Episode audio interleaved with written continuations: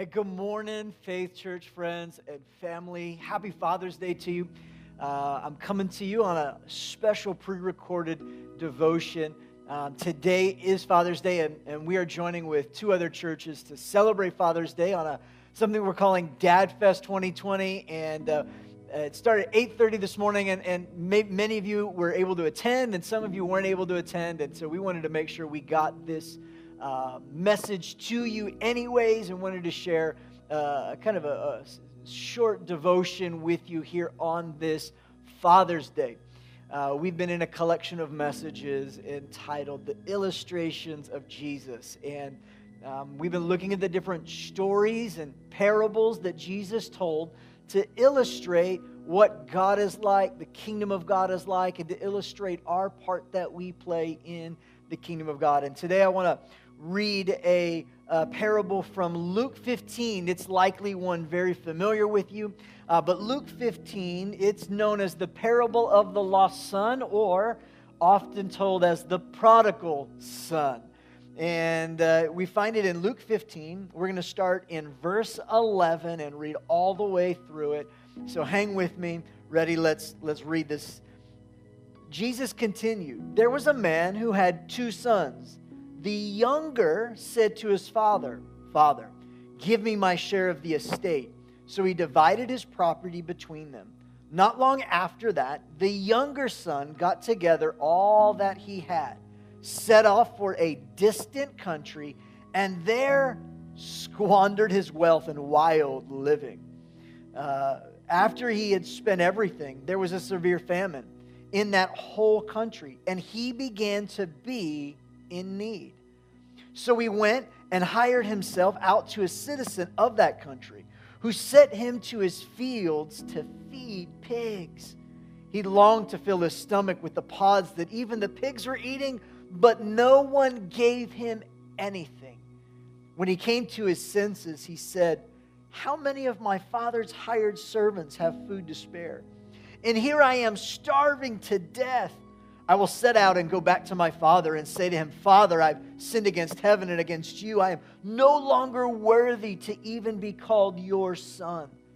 Please make me one of your hired servants. So he got up and went to his father. I love this phrase. But while he was still a long way off, his father saw him and was filled with compassion for him. He ran to his son, threw his arms around him, and kissed him. Then the son said to him, Father, I have sinned against heaven and against you. I'm, I'm not worthy to be called your son.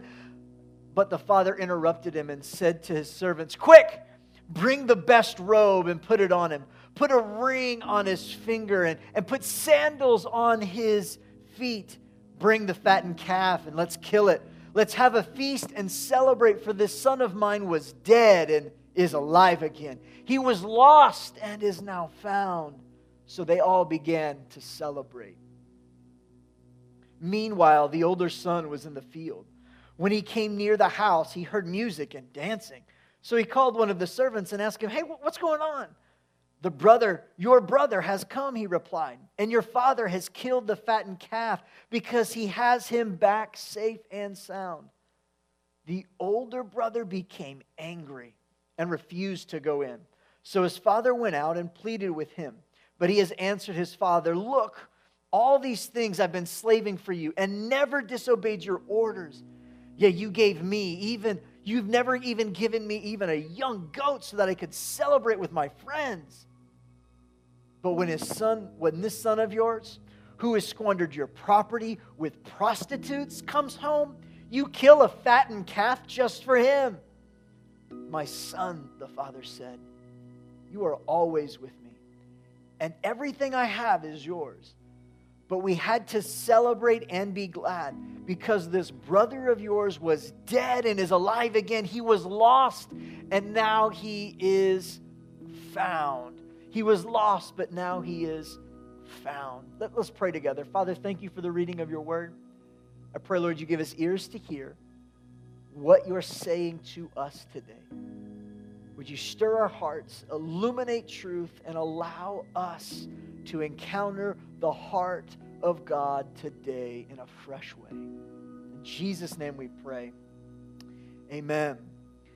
Uh, on this Father's Day, I, I, think it's so fun. Um, I don't know what your relationship with your dad's like. I don't know uh, the kind of home that you grow up in, but oftentimes uh, dads are known for great stories, aren't they? Like your dad could tell you an awesome bedtime story, or, or maybe your mom was able to really just tell you like, like the greatest stories of all. And uh, that wasn't really a pattern in my, my family, like bedtime routine growing up. It, it wasn't something to where. Um, that was a pattern where we had a bedtime story, anything like that. But I do remember a story that my dad told me that always made me just kind of laugh. And it kind of epitomizes uh, even dad's sense of humor, if you will. And the, and the story goes like this My dad and his brothers were camping with their family, and they were young.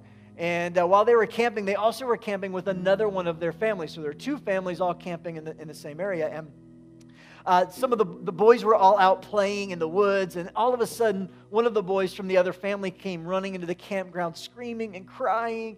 And uh, the parents were like, What happened? What happened? What happened? And they were like, They hit me with a stick. And one of my dad's brothers had hit this young boy with a stick. And when my grandparents uh, questioned one of my uncles, and they said, why, why did you hit them with a stick? And they just looked up with, to their parents and said, But but mom, it was a soft stick.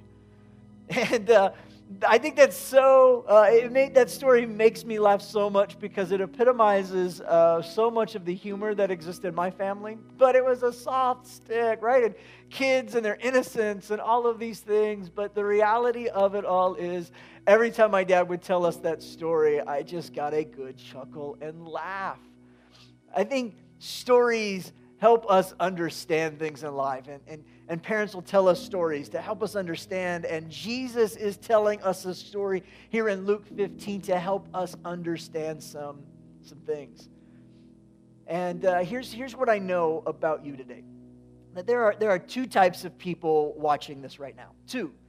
Uh, those of you that have experienced the pain of rejection, and those of you that will one day experience the pain of rejection.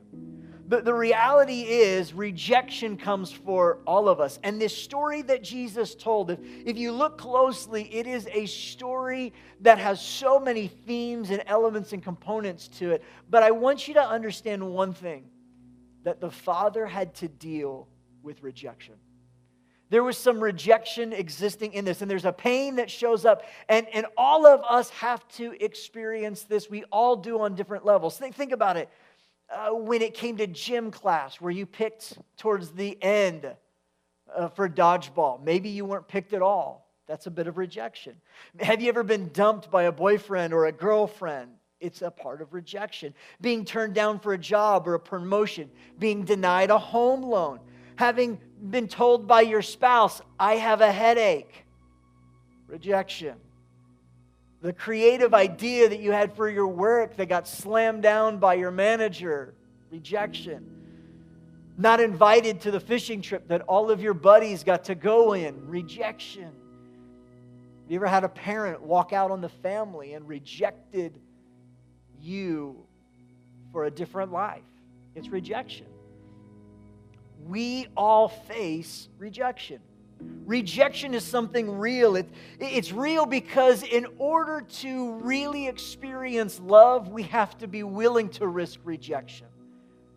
See, it's only because people have a choice to love or reject that we even know what love is. See, if we were all robots made to do what we want others to do and there was no choice in the matter, then there would be no risk. But if there was no risk, there would also be no love.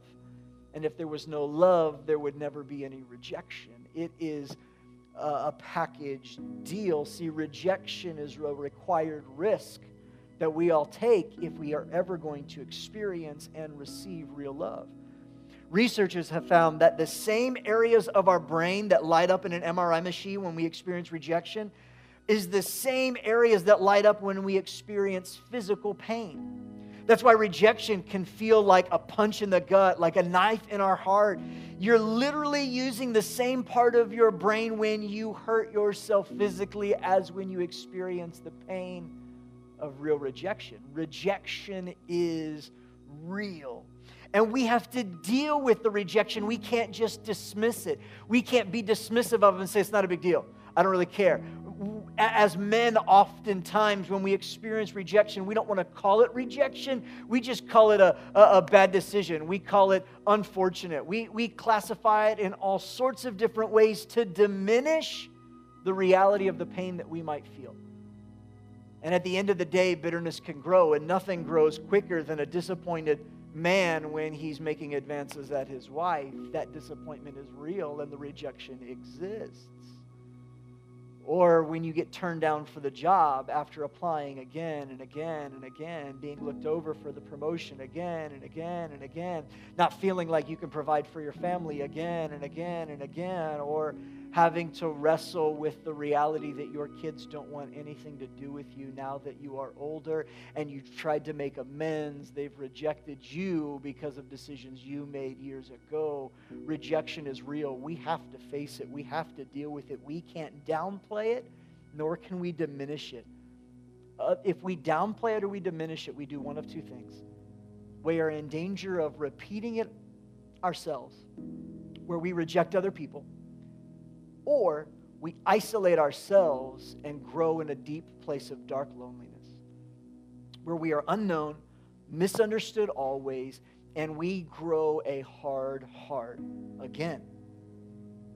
This fear or sensitivity to rejection that we all have to deal with um, can cause someone to pull away from other people, and it leads to chronic feelings of loneliness and depression.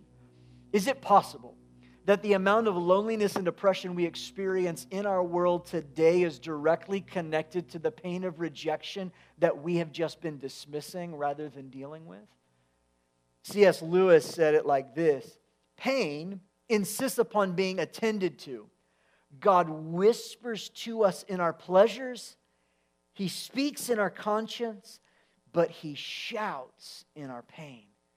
It is His megaphone to rouse a deaf world. There is a pain that many people experience in our lives.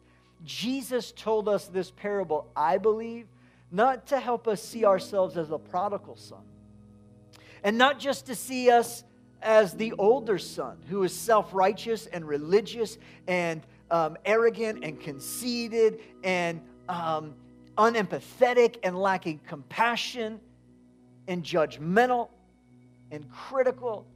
Not to see ourselves in that way, but to help us also see the heart of what a true, loving Heavenly Father looks like. How we will reject God ourselves, but God never rejects us. We see here in the story of the lost son in Luke 15 that Jesus told, we see that the Father faced rejection the son came to him and said, I-, I want you to give me everything that I'm owed. I want my inheritance now. Essentially, what he was saying was, I wish you were dead and not in my life. That's the sting of rejection. And the father had a decision to make. He could have grown in resentment. He could have grown in bitterness. He could have, in turn, repeated the pattern and rejected his own son. But the father did something um, totally different. We see it at the end of the story that while the son went away and was rebellious and lived his prodigal life and wasted the money and, and, and ended up at the bottom of the barrel of his life and hit the end of it, his father consistently was always at the porch watching for the day, the moment he would maybe see his son return. He was waiting and waiting and waiting. And when the son finally started to come home, the father runs to him before the, the scripture says, while he was still a long ways away, the father, with the purest of heart, the forgiveness already decided, runs to the son and embraces him and doesn't let him go off on his spiel about being some servant. He immediately restores him and and redeems him and says, You are my son. The father faced rejection but gave redemption instead. That's the first thing I want you to see from this story. Is that when you are rejected, you have an opportunity to either respond in, in a way that leads to reconciliation and redemption, or you have a choice to grow in resentment. The choice is ours, but we cannot ignore it. We can't diminish it or dismiss it. We have to make a choice. What are we going to do when we face rejection? Grow cold, grow a hard heart, get more angry, more bitter, more, m- m- more self righteous? Or are we going to do something different and allow reconciliation and restoration to take place? The Father faced rejection, but he gave redemption instead. Let's look at the younger son for a minute. The younger son faced great regret. I mean, he was rebellious. He made a choice.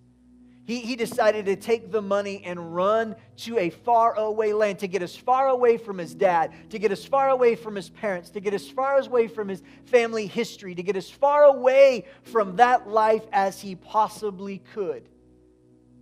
And he did so in a rebellious, cold way. And at the end of his life, he found himself in a place that no Jewish person would ever want to be. He was a pig herdsman. He was there with the swine, feeding the pigs, taking care of the pigs. You have to remember that for a Jew, a pig was unclean, it was the lowest of low jobs. It was an animal that existed, but they couldn't eat it. It was, it was anti everything of their spiritual upbringing and their understanding of what is wholesome and clean. It was, it was the bottom of the bottom. And he found himself not only working among the pigs, but needing food, and nobody was there to help him. He felt alone. He felt rejected. He felt himself isolated. And he was full of regret. So much regret that he decided to go back to his dad's and decided that he was so shame, full of shame, so full of remorse, that he decided that maybe, just maybe, my dad would let me be a servant because even my dad's servants get treated better than this right now. They get food, they have clothes, they don't have to eat what the pigs eat. They, they get to eat real food. They, they get paid a wage that allows them to learn. I'm, I'm not worthy to, to be a son, but let me at least go back and be a slave or a servant. I think many of us approach God this way, don't we? We feel so much regret of our past sins that we don't feel worthy enough to be called sons of God. We just want to consider ourselves slaves of God, servants of God. Where if we can do enough good works, then maybe God would repay us with an access to heaven. Maybe He would repay us with answering our prayers. And, and, and so we get in these moments where God's not answering our prayers or where He seems distant in our lives. And, and we think that maybe it's because of our behavior that's canceled out our relationship. And if we would change our behavior and get better and do more and serve more and be more and, and read our Bible more, then maybe, just maybe, we could be worthy to be called sons uh, or servants again. We don't, we don't need to be the, the, the most blessed. We just don't want to be cursed anymore. And the reality is, the son had faulty thinking. The son thought incorrectly. See, because he was never good enough, it was never worth it was never anything he could do. You can't earn your way into sonship. It's a given gift from God. For by grace we have been saved through faith. It is a gift from God. The prodigal son faced regret. And as he comes running home, the father runs to meet him. And the father does something really, really interesting. Interrupts the son the son starts his spiel. It's been well rehearsed. Um, Dad, I, I've really sinned. I've screwed it up bad. I, I, I'm not worthy to be called your son. Let me be a hired servant. As he gets into the story, the father doesn't even let him finish. Doesn't even hear him out, doesn't wait for him to ask for forgiveness, doesn't care. He immediately restores him as a son. And he does three really, really distinct things. He gives him a robe, he gives him a ring, and he puts shoes on his feet. Each of those represents something all through Scripture. I'll give them to you real quick. And, and you can think about this, the robe was a recognition of a place of right standing in the family. In other words, Scripture tells us all through that a robe often represents our righteousness or our worth. And so, we, as followers of Jesus, when we repent and we come to our Heavenly Father and, and we, we put ourselves in His place and, and we, we recognize that what Christ did at the cross for us, He comes and He clothes us in Christ. We are no longer uh, sinners, we are clothed in a robe of righteousness. We're not unrighteous, we become righteous. We, we get this robe that is clothing us in the person of Jesus. And so the Bible says we are hidden now in Christ. We are clothed in his righteousness. We are restored to a proper place in the family. It was a place of value, a place of understanding. It was a robe that represented the righteousness, the worthiness of the family. And then he gives them a ring. A ring represents the authority. A ring represents the power that comes behind the name of a family. Uh, the, the ring was a family signet ring that, that identified something of authority and power, and that if you saw the ring, you knew that they carried the same authority as the, the, the head of the family. In other words, even though he had squandered so much, the father still gave him everything still gave him the authority to live as a son, not as a servant, but somebody who commanded and ruled and could now help steward everything that the Father owned. Isn't that true of what God's done for us? That when we repent and we come to Him, He not only clothes us in righteousness, but He gives us the authority, that same authority that Jesus had, He gives to us Jesus looked at his disciples and he says, All authority in heaven and earth has been given to me. I'm giving it to you as sons and heirs in the family of God. And then he gives them shoes.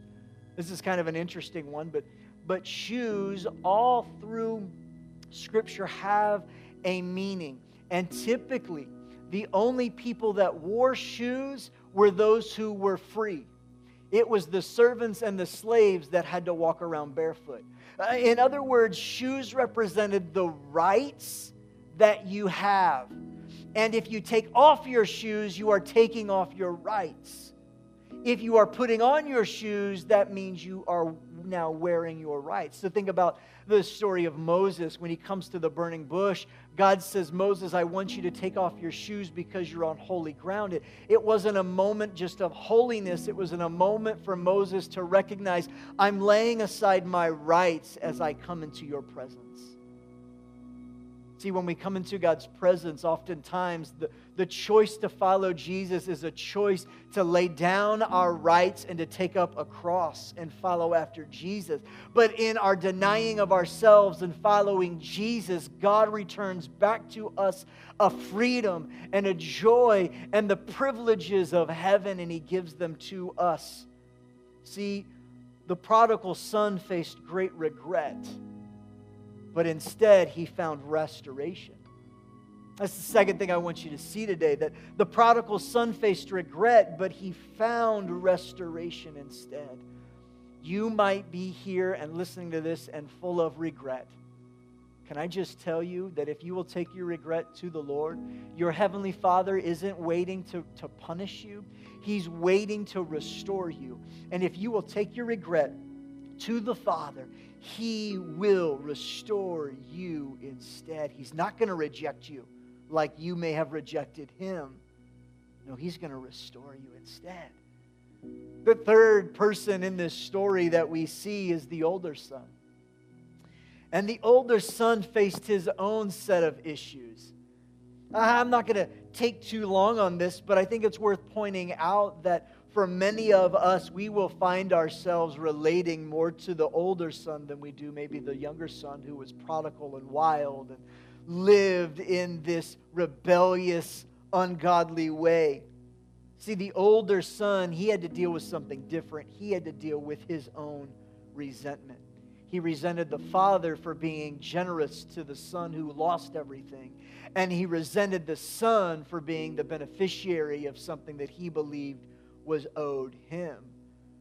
the fact that this son is in the story causes us to confront the possibility that we, as followers of Jesus who remain on the family farm in the house, can grow cold and hard hearted toward the very mercy of God shown to other people. Where we think to ourselves, they can't receive Jesus on their deathbed. They haven't lived life with God. They shouldn't get the same reward I get. They shouldn't get the same treatment I get. I've been in the house of God. I've served God my entire life, and yet my mom gets cancer. And these other people who just repent and they live their life in a wild way, they repent, come to God, and it's like they get the job, they get the marriage, they get the car, and life works out great for them. It's not fair. And we look around in our lives and we feel like we are owed something and resentment. We want punishment for other people. We want banishment from the family of God. And we want people to immediately admit that they are guilty and wrong. And so we stand in a seat of judgment towards other people. And I think we have to confront that in our own heart if you've been a follower of Jesus, I would say for any length of time, we have to be willing to confront the possibility that maybe, just maybe, our heart has grown cold. You see somebody get water baptized, and you think to yourselves, well, we'll see what fruit really shows up in their life. We'll see if it really matters. We'll see if it just took, they just prayed a prayer. It didn't really probably mean anything. They're going to be right back to the same old people that they were. And we start to judge and criticize. And we want them to jump through all of these hoops before they are restored to their proper place in the family of God. We want them to prove themselves before they receive grace. The only problem is, is that's not the way of God, and that's not how the kingdom of God looks. We have to be willing to confront this false idea that's easily seeping into our own lives that people have to earn the grace from God, that it's some sort of spiritual entitlement at work in our own hearts, and we have to be willing to confront it. His refusal to go into the party is something that I always notice. You see, because for me, I am the older son. I never really experienced a life far away from God and prodigal living. Sure, I've sinned. Sure, there's things that I regret in my past, and I've had to deal with my own regret. And every time I've dealt with my own regret, God has met me with loving restoration. But you know what's been really hard is to undo the resentment that grows in my heart, to undo the own pain of my own self righteousness, to do, uh, to reset my mind to not think like a Pharisee, but to think like a father. See, for me, I always recognize the older son because I carry a weight of responsibility. I'm a responsible person. I take responsibility for my own life, my own actions, for people around me. I, I believe that, that for every action, there's opposite and equal reactions. I believe in seed and harvest, and we reap what we sow. And if I'm not careful, I can easily allow my heart to creep over to a place of refusing to go into the party because I want them to earn it. But grace can never be earned, grace can only be given. And what I noticed in this story that even the, fa- the son refused to go into the party to celebrate, but the father still goes to him too. Like the father ran to the lost son, the father walks out on the party to sit with the son in his own resentment. See, the older son faced resentment, but when he found in his father was goodness instead. Friends, if you are facing your own resentment, can I tell you, when you come to the Father, you won't find rejection. He's not going to reject you or be resentment towards you. No, the Father is going to help you experience His goodness too. So the Father tells the older son, Son, all that I own, it's yours all the things that you're, you're, you're upset that you don't have, it's because it's already yours. Have you not seen the goodness that I'm giving to you too? Here's the last thing I want you to know, and that's this you have a redeeming, forgiving, and good heavenly Father. It doesn't matter if you've rejected him walk through rebellion or have resentment in your heart. You have a Father who wants to redeem you, a Father that wants to forgive you, and a Heavenly Father that wants to show His goodness to you. You are invited to the feast. The roast of the beef is already cooking. He's waiting on you to turn to Him. How does the Father deal with rejection? He doesn't grow in resentment, He doesn't grow in bitterness. He decides to move in a direction of reconciliation. He has a pure love and a pure heart. How does the Father in the story respond to being rejected? He returns goodness in that moment. He returns forgiveness in that moment. He buys back and provides a full redemption, giving a robe, a ring of authority, and shoes of permanence and freedom that He gives to us. We are all invited to this feast. When we face rejection, we can either respond from a place of resentment or redemption. When your wife gives you that headache excuse, you can respond in a serving, loving way, or you can respond with disappointment and bitterness. When you don't get the promotion at work, you can respond and get resentful towards your boss, or you can just choose to continue to move forward in a reconciliation in a way that says, That's okay. I'm not going to allow this to sting in my, my life. I've been loved, I've been forgiven, I'm going to keep moving forward you always have a choice. You can live gripped by fear and then isolate your life. You could repeat the pattern and just fine, I'm going to reject them. See if I care. I don't need them. I don't need anybody. Or do you stay soft and acknowledge it before the Lord and bring it to the Father where you will find your own forgiveness, where you will find your own redemption, where you will find your own taste of the goodness of God? I pray we would all have the humility to respond like the Father. That we would have the faith to say, God, this hurts, but I'm going to move forward in the relationship anyways. I'm not going to allow it to taint or hurt. There's a practice in the first century Judaism called kezazah. It was a common practice, a ceremony, if you will. And this ceremony would, would look like this. If a son lost his inheritance among Gentiles and, and, and foolish living, then as he returned home, the relatives and the community members would immediately surround him in the town square and smash pots in front of him, breaking them loudly, shouting things like, You are now cut off from your people and he would be rejected from his family and community forever. I believe this is why the father in this story that Jesus told ran to the son.